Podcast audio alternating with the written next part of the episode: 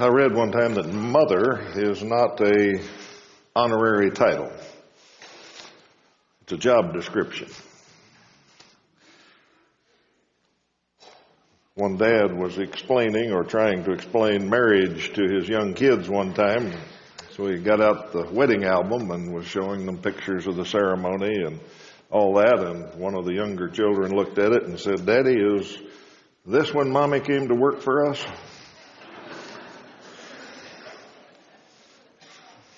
It's a job description.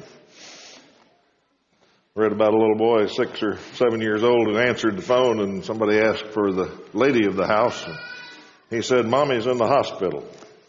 And the twins and Roxy and Billy and Sally and the dog and me and Dad are all home alone.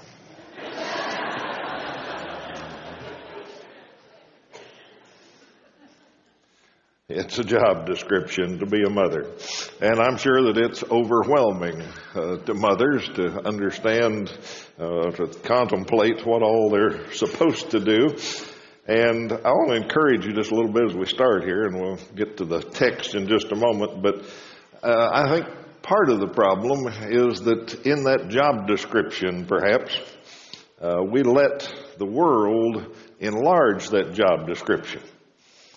Uh, we let the world tell mothers that they're supposed to do all sorts of things uh, that, that are good things, but they're not necessarily in God's job description.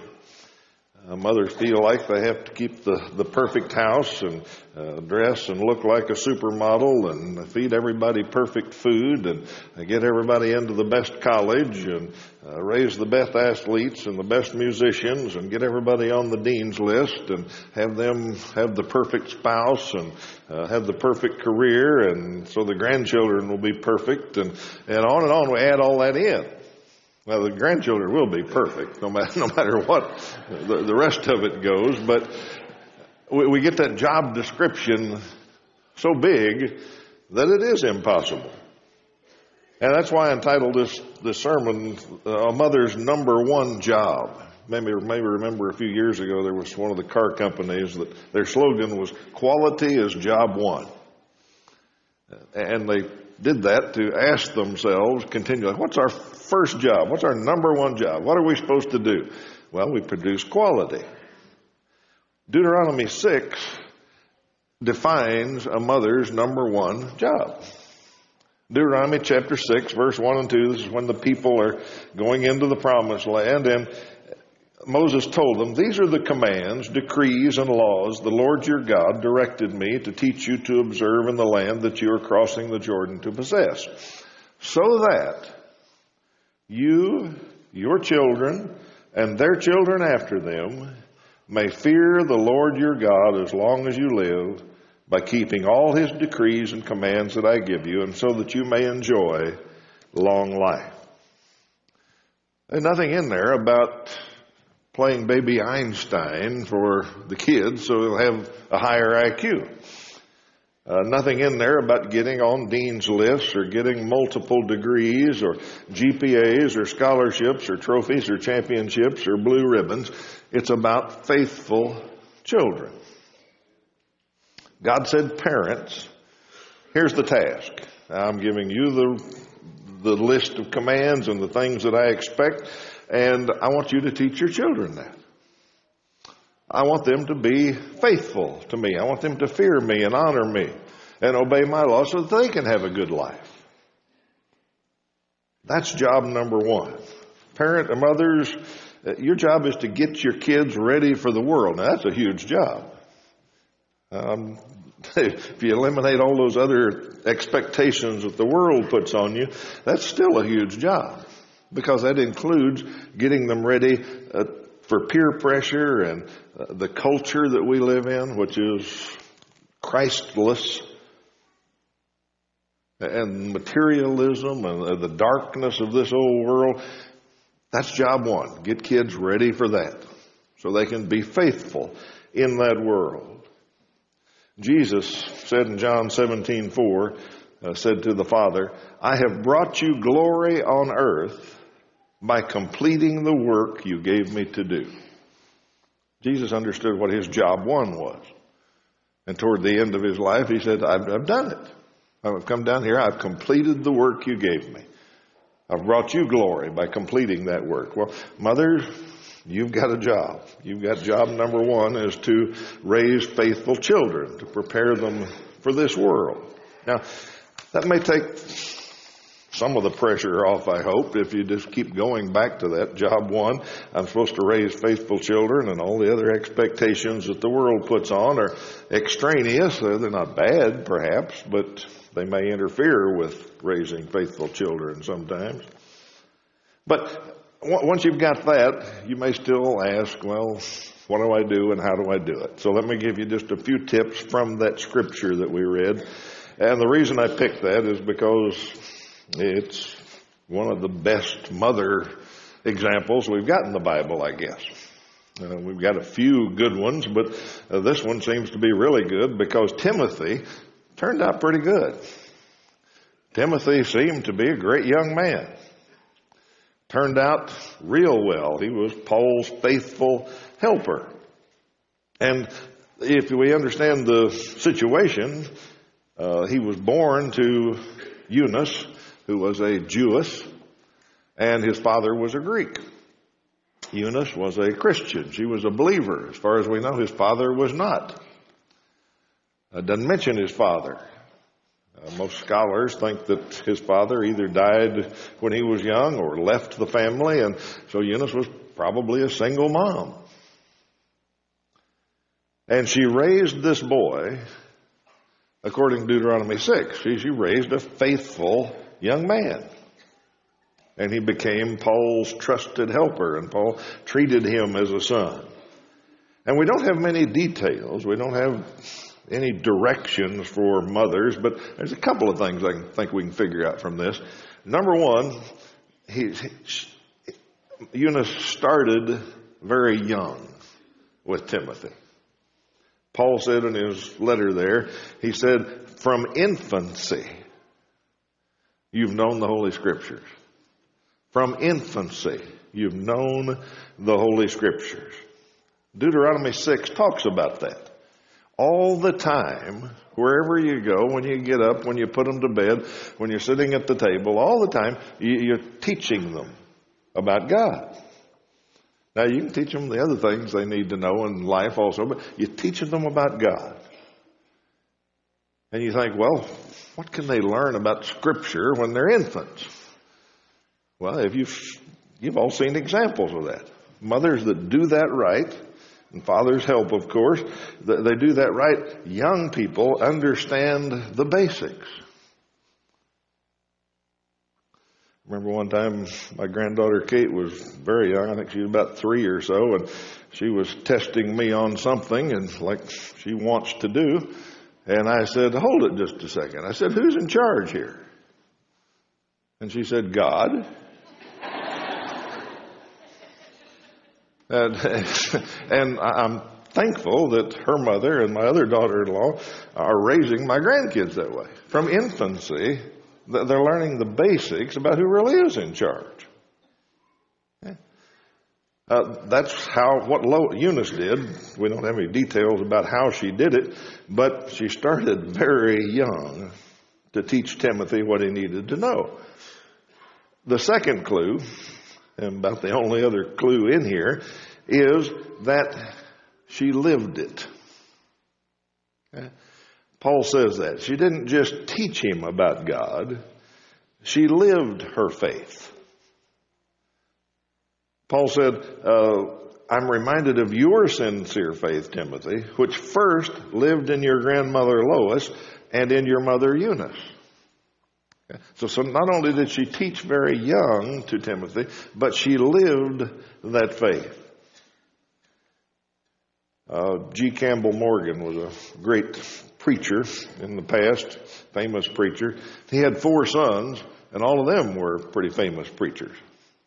So there were five famous preachers in the family, and uh, they were at a family reunion one time, and a friend of one of the sons asked him, he said, Which Morgan is the greatest preacher. And he had a twinkle in his eye, but he looked over at his father and he said, It's mother. Uh, she probably was the best preacher in the family. Uh, that was a mother's role, and she taught and she lived it, and they recognized that.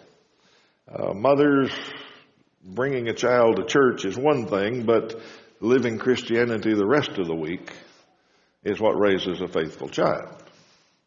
Uh, kids can figure that out real quick if you do one thing on Sunday and don't do it the rest of the week. If you uh, carry the Bible to church on Sunday but don't open it the rest of the week and never talk about it, the child figures out pretty quick how unimportant Christianity is. So those are two things I think from the story of Timothy is she taught him very young and she lived her faith. Now, I want to spend most of my time on the third thing that I picked up from this is Eunice had help. She had a really special help that not all mothers have.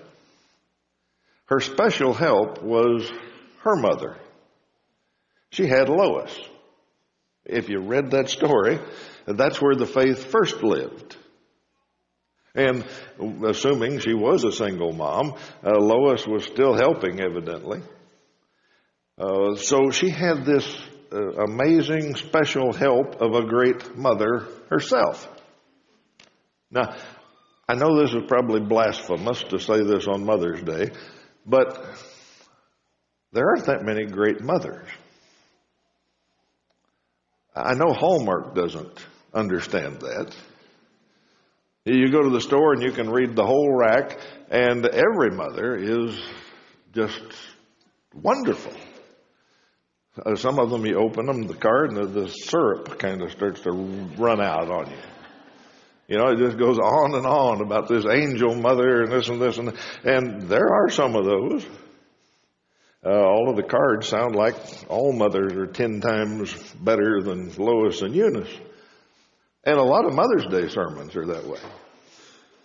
They go on and on about how perfect and wonderful and uh, honored mothers ought to be, and we should honor mothers. But you and I know better.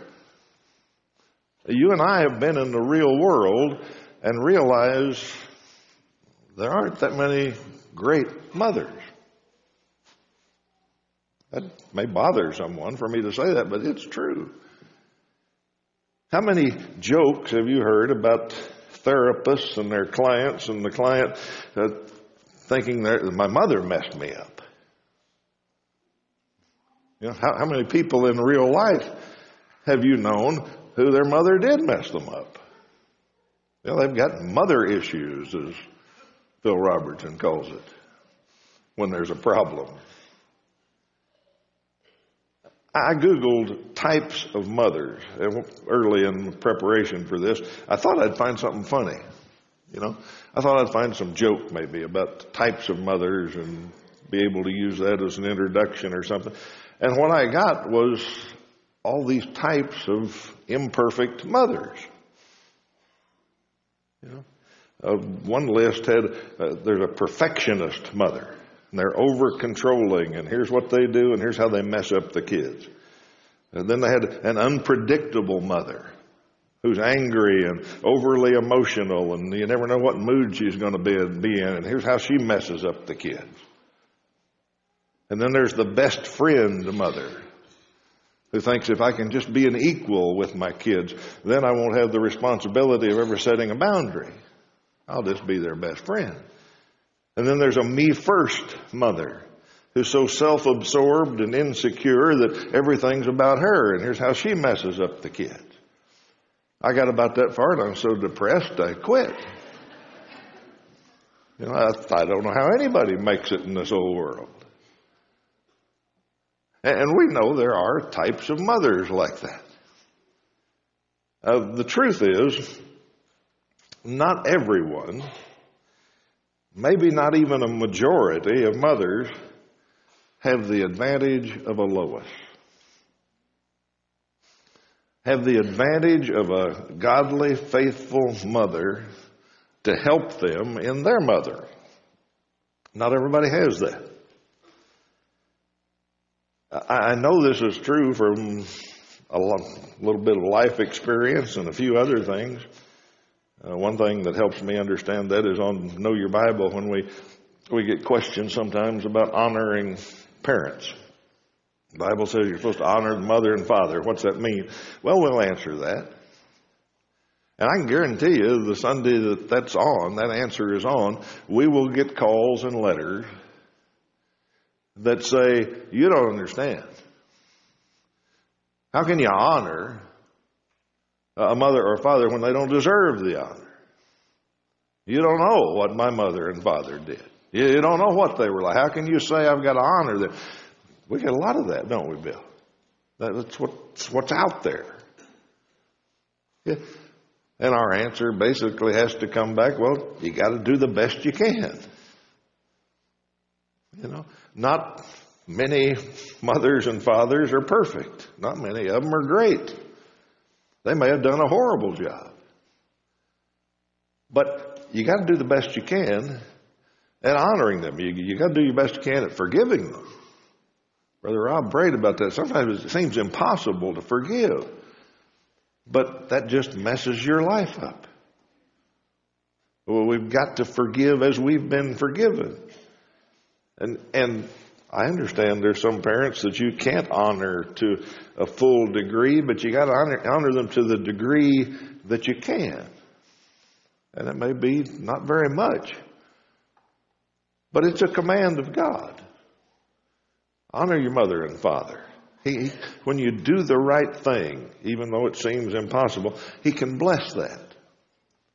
So I'm talking to those of you who didn't have the perfect Lois to help you learn how to be a mother. You got to forgive. You got to honor as best you can. And beyond that, the second thing I'd say to you is it's your opportunity to break the cycle. It's your opportunity to be like a Eunice or a Lois. You know, sometimes when we're preaching first principles, we're preaching about the church or something, we talk about how the church is such a brilliant plan of God and how it's supposed to teach the gospel to the world and all of that, and we kind of focus on the church is Christ's body in the world and all that. I think the church is more brilliant than we realize. I think it's a more amazing invention than we can ever, ever imagine because I think not only does it do the work of Christ on earth and evangelizing and all that, but I think in many, many cases it replaces the family when the family is lacking. In the church, you can have a Lois if you didn't have one at home. Titus 2 talks about that. Titus 2 says that older women are supposed to teach younger women in the church. You realize Eunice probably didn't need that? Eunice had Lois at home. Eunice probably didn't need an older woman at church to teach her much. But she's the exception. Most mothers can use the help of a, a godly Titus 2 woman. I know my wife, when she was a, a, young mother and a young wife for that matter, uh, didn't know what to do sometimes.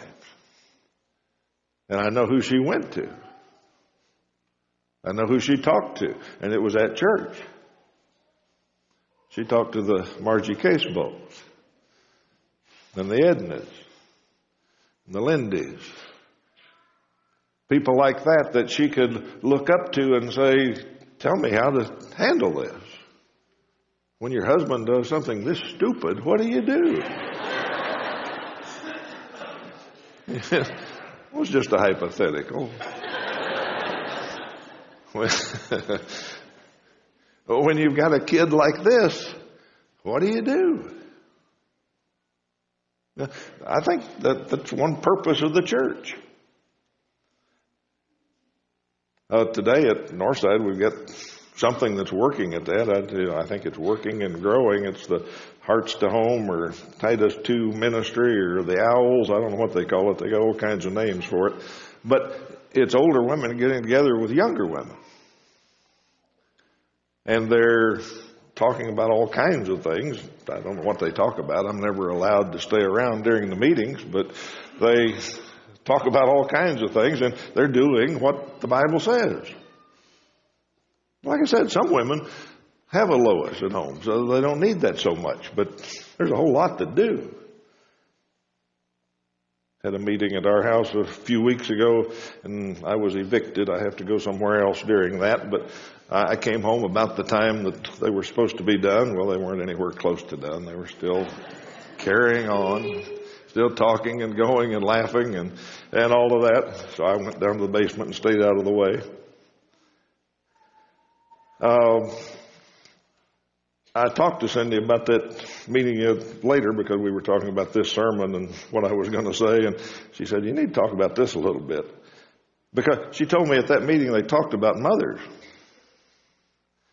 And she told me in, in confidence, and you don't know which meeting it was, so you don't know who it was, but she said more than half of the women there didn't have a Lois kind of mother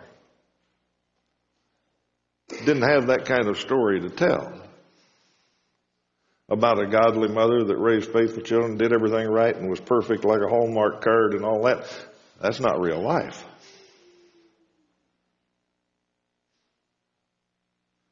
Older women, uh, there's a role for you in the church.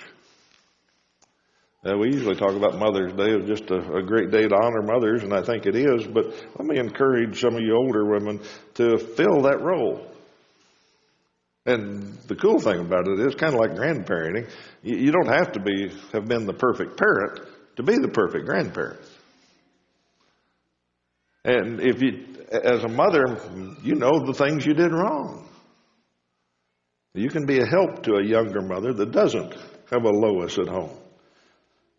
And current mothers, we do honor you for, for doing an impossible job, but if you didn't happen to have a Lois at home, there's some Loises in this building. You can find a mother example here at Northside somewhere to help you uh, do that impossible job. There are no perfect mothers, at least very, very few. Almost all of them are imperfect to some degree or another. But let me not get this wrong. Let me make sure he understands. even though most mothers are imperfect and don't do Deuteronomy 6 perfectly or they don't do Eunice exactly right, a mother's love is still a very special love. A mother's love is a very unique, different kind of love. We see it in humans, and we see it in, God even gave it to the animal world. I mean, we talk about that. You, you know, a mother grizzly, you get between her and her cubs, you're in trouble. And it doesn't just have to be a grizzly bear. It's, on my front porch, we have a bird's nest every year, and Mama doesn't like you going close to that at certain times. She'll attack me. You know, I'll outweigh her by quite a bit, but she'll still try to keep me away from her babies. God put that love in the animal kingdom and He put it in humans. A mother's love is a very special thing. In fact, it's so special that God and Jesus both used a mother's love to try to illustrate their own love, to try to tell how much they loved us. Remember, Jesus looked at Jerusalem and he said, Oh, Jerusalem that I loved you like a mother. Mother Hen, I wanted you to come to me. And God uses a mother's love to illustrate His love also. Mother's love is a very special thing. And mothers, we honor you today for the, the job you're doing. We encourage you to, to find help if you need help, a good example. Uh, but we honor you for, for motherhood. It's a great job description. You're here this morning and need to respond to the Lord's invitation, we invite you to come. Let's stand and sing.